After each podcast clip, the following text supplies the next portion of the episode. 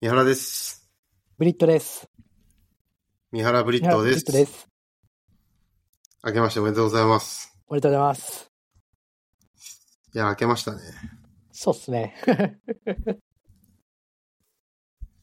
さて、今日はですさね、はい。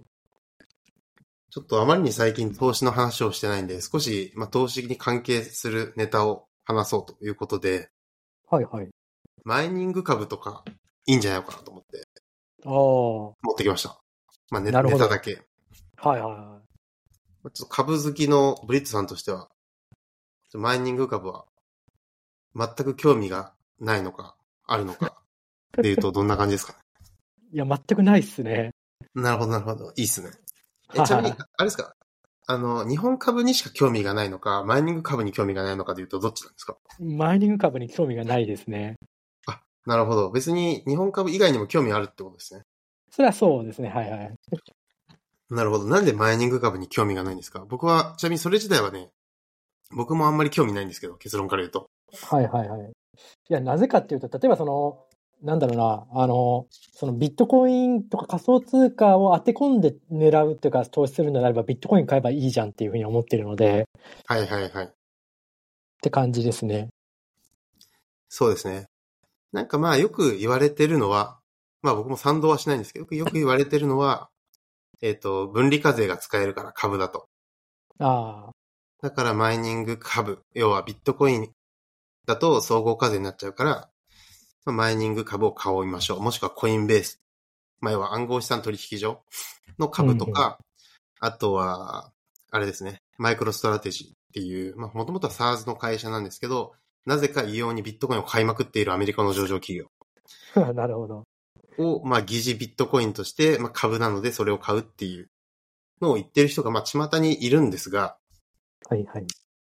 それについてはブリッツさんどう思いますいや、まあ、 えーっと、まあ、それは、 すなんとも言えないですね。あ、ちょっと、この場では言いにくいって感じですかいやいや、とというのも、まあ、その株である以上、時価総額みたいなのがつくはずなので、そうですそね。の時価総額を見てうんいい、いいか悪いかみたいな、結局そこになりそうだなと思う感じですね。確かに。いや、間違いないと思いますね。なんかそういうこと言ってる人あんまりそこ見てなさそうですよね。勝手なイメージなんですけど。なるほど。多分 IR とか BS とかしっかり見てなさそうなイメージがすごい勝手なイメージとしてある。見てるのかもしれないんで、もしかしたら。はい。違ったら申し訳ないんですけど。はい。そう。で、まあ、もし知らない人がいるとあれなんですけど、まあ、一応ざっくり説明すると、まあ実はあの、アメリカにはですね、結構ビットコインとか仮想通貨関連株みたいな言われるものがいくつかあって、まあさっき言ったコインベース取引所であったりとか、まあマイクロストラテジーっていうビットコインを買っているだけの会社であったりとか、まああとマイニング系の会社も実はいくつか上場していて、で、実際にですね、ビットコインのマイニング株って、実はビットコインよりもパフォーマンスはいいんですよ。えそれ、パフォーマンスっていうのは、なんか、その期間を区切らないとダメだと思うんですけど、どういう期間もっちてろなんんですかえっ、と、これはですね、ちょうどブルームバーグの記事が年末、去年の年末に出てたんですけど、えっ、と、はい昨年、1年間で、えーマラソンデジタルホールディングスと、あと、ライオットプライトフォームスっていう会社がそれぞれですね、えっ、と、800%とか400%を超える上昇をしているとうん。いうところで、まあ、ビットコインよりも高いパフォーマンスを出していますっていう記事があって、なるほど。で、これ、仕組みを理解してる人とか、まあもしくは、あの、ゴールド、金のそのマイニング会社に詳しい人とかだとよく話すんですけど、まあ、金が上がる以上にそういう金を採掘する企業の株価って上がるんですよね。おーなぜならコストは変わらないのに、あの、リターンは増えてるんで、おー。普通に上がりますよねっていう。はいはいはい。ので、まあ、上がりがちなんですよ。基本的には。うんうんうん、なるほど。まあ、マイニング株とは別ですけど、今、そのマイニングビジネスやろうとしてるって話したじゃないですか。はいはいはい。で、まあ一部の人にも話してるんですけど、結局あれってコールオプションの買いみたいなもんなんですよね。要ああ。は安くはい買える権利を買ってるんですよ、早めに。はいはい。はいはいはい。で、重要なのは、やっぱりその余剰資金でやること。変にお金突っ込みすぎると潰れちゃいますし、実際に過去マイニング企業って結構潰れてきてるじゃないですか。はい。まあだからみんな上場して、社債発行したりとか、まあ株で調達してみたいな感じに変わってきてるんですけど、まあ要はうんお金借りてやると事故るっていうのが過去のこう、サイコロ見であったので、まあ、安全にこう、お金を運用しようとしてるっていう感じですね。まあ、運用というかその投資、集めてきたお金で、またマシン作って機械、えーマシン買って、えっ、と、設備投資して、マイニングしていくみたいな、こう、サイクルができてる。うん。で、まあ、基本的にリスク取ってやってるっていう話なんですよね。まあだから、いい時はいいんですけど、悪い時は当然悪くなるっていうのが前提にあると。うん。なるほどま。あなんで、上がるときはまあ当然上がるんですけど、下がるときは当然ビットコイン以上に下がるんで、まあそこのリスク結構怖いよねっていうのが個人的にマイニング株に思うところうん。ですね。まあ自分でマイニングやってる限りにおいてはね、電気代払ったりするだけなんで、はあ、まあガチホすれば、ガチホするつもりでやるんなら全然いいと思うんですけど、そうですね。マイニング株の場合、その会社自体がどういう、その、運用方針、運用っていうかそうなんだろうな。まあ、オペレーションの方針なのかがわかんない。まあ、書いてるところもあると思いますけど。で、うんまあ、ちょっとそこの怖さがあるっていうところと、まあ、ハッキングとかもね、いろいろまた当然ありますからね、別のリスクが。そうですね。っていうのをもろもろ考えると、なんか、そんなに税メリット取ってまでやることなのかなっていうのが個人的な意見うん。ですね。なるほど。まあ、確かに分離課税はでかいと思うんで、そこはね、まあ、わかるんですけど、気持ちとしては。って感じですかね。まあ、ブリットさんはでも、そこの分離課税とかじゃなくて、そもそもまあ、株としても興味ないって感じですよね。話聞いてると。だからビットコインもそうです買えばいいね。やん話ですよね。そ完全うに同意っすわ。そうでで、ちなみにその、ああいうのを買う人っていうのは、長期目線で買ってるのか、短期で買おうとしてるのか、どうなんですかね。いや、短期じゃないですか、分離課税って言ってるんで。あ、短期でマイニングですか。え ええ、違うのかな長期保有前提で分離課税狙う、いますいや、だって、その、長期の方が、その、儲かる可能性はでかくなる可能性もあって、まあそうですね。で、そんな大した儲けにならないのであれば、その55%とか取られないわけじゃないですか、普通に考えると。まあそうですね。確かなに。ので、うん、まあでもよ、よくわかんないです。そこら辺がどういうふうな、その、買おうと思ってる人たちはどう考えてるのか。確かに。まあ、現、現物じゃないんで、取得平均単価とかに影響しないっていうのはあるかもしれないですね。すでに持ってるのであれば。まあ、そうっすね。でも短期だったら、それこそ、その、あの、デリバティブ、あの、パーペチュアルスワップとか、ああいう無期限先物とか、だったら別に一緒にならないので、うん、確 かに。それでいいじゃんってなるんですよね。確はいかに。確かに。なんなそんっだちのろはう。レレバーも行かせられて、均効率も上がりますよっていう。確かに。いや、本当におっしゃる通りですね。なんか、はい、論破って感じですね。いやいやいや、まあなんか、なんかあるのでしょうけど、ななんか、うん、 うん。僕のし気づきってない何かの。まあそうですね。まあ、マイニング自体はね、もちろん面白いですし、うん、ですけどね、マイニング株ってなるとね、そのマイニング会社が10年後あるかわかんないですそうですね。よ。ビットコインは当然ありますけどね。うん、そうですね。まあまあ、ポートフォリオの一つとして、って考えるぐらいならいいのかな。わかんないけうど。ん、そうですね。まあ、明らかになんか、アホみたいに時価総額安いから、どう考えても安すぎるじゃんみたいな感じになってるのならワンチャンあるかなと。うん。あ、じゃあ仮に、例えばじゃあ質問を変えて、仮にブリットさんが今ビットコインを所有している数がゼロだとするじゃないですか。はい。だとして、ビットコインに興味持ってきたら、何買います、え、それはビットコインじゃないですか はい現物で。はい。まあ、それはそうですね。そうですね。でも、あれかもしれないですよ。やっぱり僕らが慣れてるから、いや、ビットコインの現物しかないでしょって思うだけで、 はい。もしかしたら、普通の人はそうならないのかもしれないですね。ああやっぱり、その、まあ、金融商品の方が安全かなとか、、なるほど。なんか、なんか怖いみたいな。なるほど。ちなみにビットコインの ETF とかがあったとしたらどうですかまあ、一応海外にあるんですよ、アメリカ以外だと。はいはい。それとどっちがいいですか普通のビットコイン。ああ、それ難しいですね。あ、やっぱそこは難しいんだ。難しいですね、それ。ただ、まあ、あの、あれですよね、その、なんだ、日本の証券会社で売買できない感じのやつですよね。そうです。それは日本だと買えないですね。海外の証券会社そとう。か。だかプライら、あベートバンのク系です。分離課税にはならないんですよね。そうなりますね。でそうなると、やっぱ、それだと、まあ、げビットコイン現物ですかね。うん。なるほど、なるほど。うんまあ一つ、あえてメリットを挙げるとすると、そういったまあ、なんだろうな、仮にプライベートバンクとか証券会社経由でやるのであれば、まあ、担保にはしてくれるって感じですかね。ああ、確かに。うん。そうですね。まあでもね、これ僕、結構親しい人とかにも聞か聞かれたんで答えたんですけど、マジで、ビットコインに興味あるならビットコイン買ってよっていうふうには、まあ個人的には思うんですけど、ね、現物で普 通に。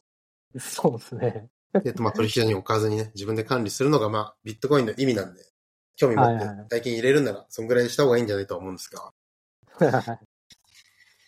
まあでも、世の中の多分ほとんどの人はそうじゃないから今 ETF で盛り上がってるわけですが。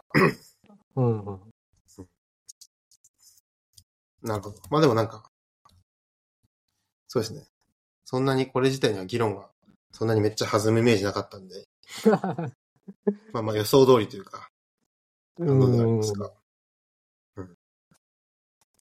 なんか、あの、えっ、と、ほ他のセクターというか似たような感じで考えると、あの、なんだ、こ鉱山運営している会社の株とかがこれに相当するんですかね、その、バリエーションのつくつき方というか、なんか評価され方としては。ああ、そうだと思いますね、多分。うん、なるほど。あのみみ三菱鉱山とかありましたっけなんかそんな感じのがあったような気がするんですけど。 なんかありましたね。うん、ちょいちょいいますよね。昔からいるビットコイナーで、その金のマイニング系の株も持ってますみたいな人。ああ。なるほど。いや、僕、それ、なんか、その、そういうふうな金鉱株というか、なんかそういう鉱山の株って、なんか桃鉄の、その、金の鉱山とかをイメージしちゃうんですよ。連想として。はいはいはい。あの、も桃鉄の鉱山とか買ったことありますいや、僕ね、ちょっと恥ずかしながら桃鉄あんましたことなくて。あ、そうなんですか。すいません。桃そう鉄なんですよの鉱山は、あの、あれなんですよ。普通、あの、桃鉄って物件買うと、毎年、毎年、なんかその物件に設定された、なんか30%か4、買い、買い値が1000円、1000 1000万円だとしたら、なんか40%とか50%とかってなんか毎年もらえるんですよ。はいはいはい。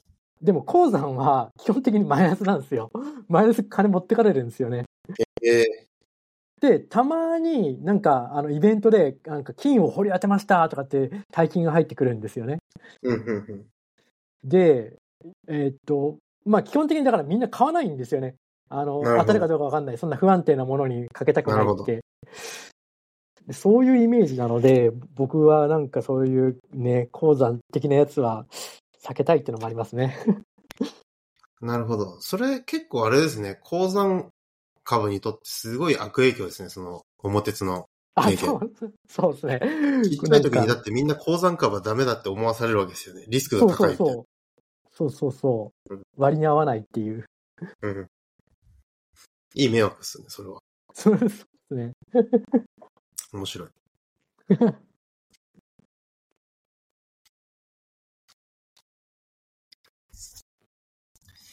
そうですね。やっぱり思った以上に、二人の意見が一緒だったから全然、時間が経ってない。ああ。ああ。どうですか、2024年。いや、あのーまあ、いろいろ新しいことチャレンジしようと思います。2024年は僕は。お、いいですね。そういう、そういう年にするんですね。そうです、そうです。あれなんか新サービスのリリースでいつぐらいになるとかって、前なんか軽く言ってましたよねあ、あれね、あのもう今、その、半クローズドな感じで進めていて、で、1月9日に正式リリースしようと思ったんですよ。はいはいはい。ただ、その半クローズドで、なんかこう、検証を回してたんですけども、その、いろいろとその改善すべき点というか、いろいろ出てきて、うんうん。で、えーっと、多分2月中ぐらいになんか伸ばさざるを得ないっていう感じですね。あと1ヶ月ちょいちょっとかかりそうだっていう感じになってます。なるほどなるほど。まあそうですね。そうやって一回ベータで出して検証する方が安全ですからね。そうそう。ただ、その新しいやつが本当になんか、その、なん というかあのーまあ、要はガチャみたいなやつをやろうとしてて、うんうん。なかなかこう、うん、果たしていいこん、こんなの出してもいいのかなってちょっと思ったりもするんですよね。なるほど。ちょっと僕も具体的なことが分かってないんで何とも言えないですけど、ちょっと楽しみにしてます。 はい。いいですね。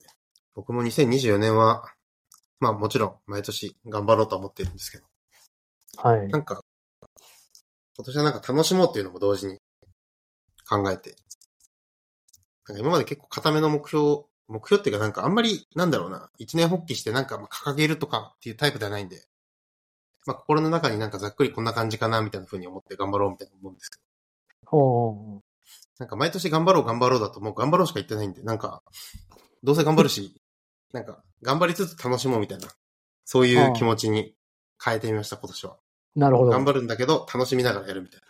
まああー楽しんでるっちゃ楽しいんですけどね、毎年。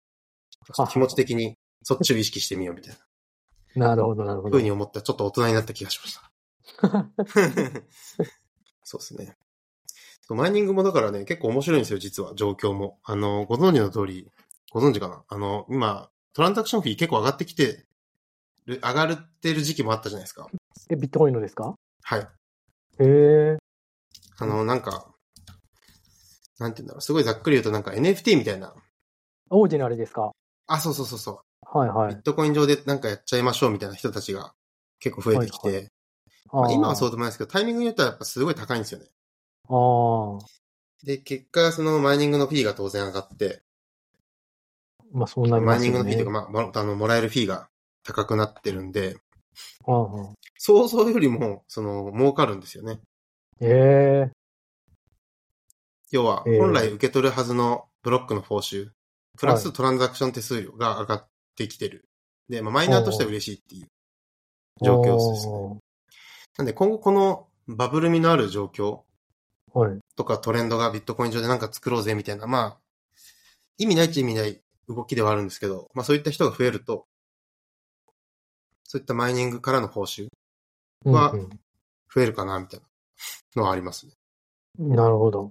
まあ中長期で見るとね、そうなると思うんですけどね、正直。なぜかというと結局、なんだろう、価値があるって分かって動きまくれば動き回るほど、そうなりますし、やっぱライトニングネットワークってやっぱそのために作られたんで、まあタイミングとしては本当すごい良かったですようーん。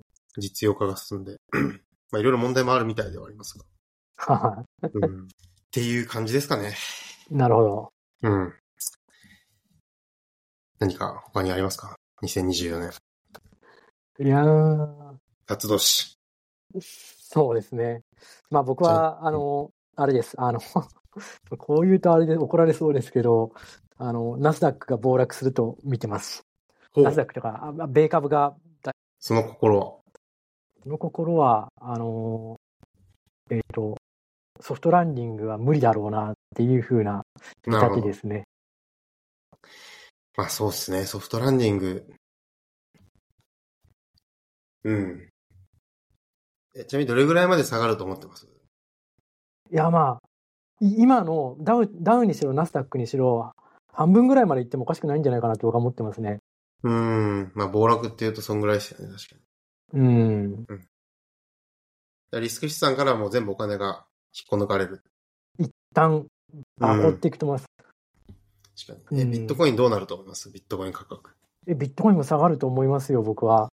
まあまあ、それこそ株がそんだけ下がったら当然下がるでしょそう。だって、その、まあ僕はあの、専門、経済の専門家じゃないと分かんないんですけど、感覚、これもう本当感覚なんですけど、う。うんその、なんかアメリカの賃金とかバカみたいに上がったじゃないですか、うん昨年ままで、どんどん。あのツケって反動って絶対あると思うんですよ。うん。そんなバカみたいに飛んだ同士でバーって上がると、落ちるとき一気にガチコーンと落ちるじゃないですか。そうっすね。そそのなんかこの反動をまだ回回収してないから、反動フラグを。うん、うん。それが今年になるのかなって思ってるんですよね。なるほどですね。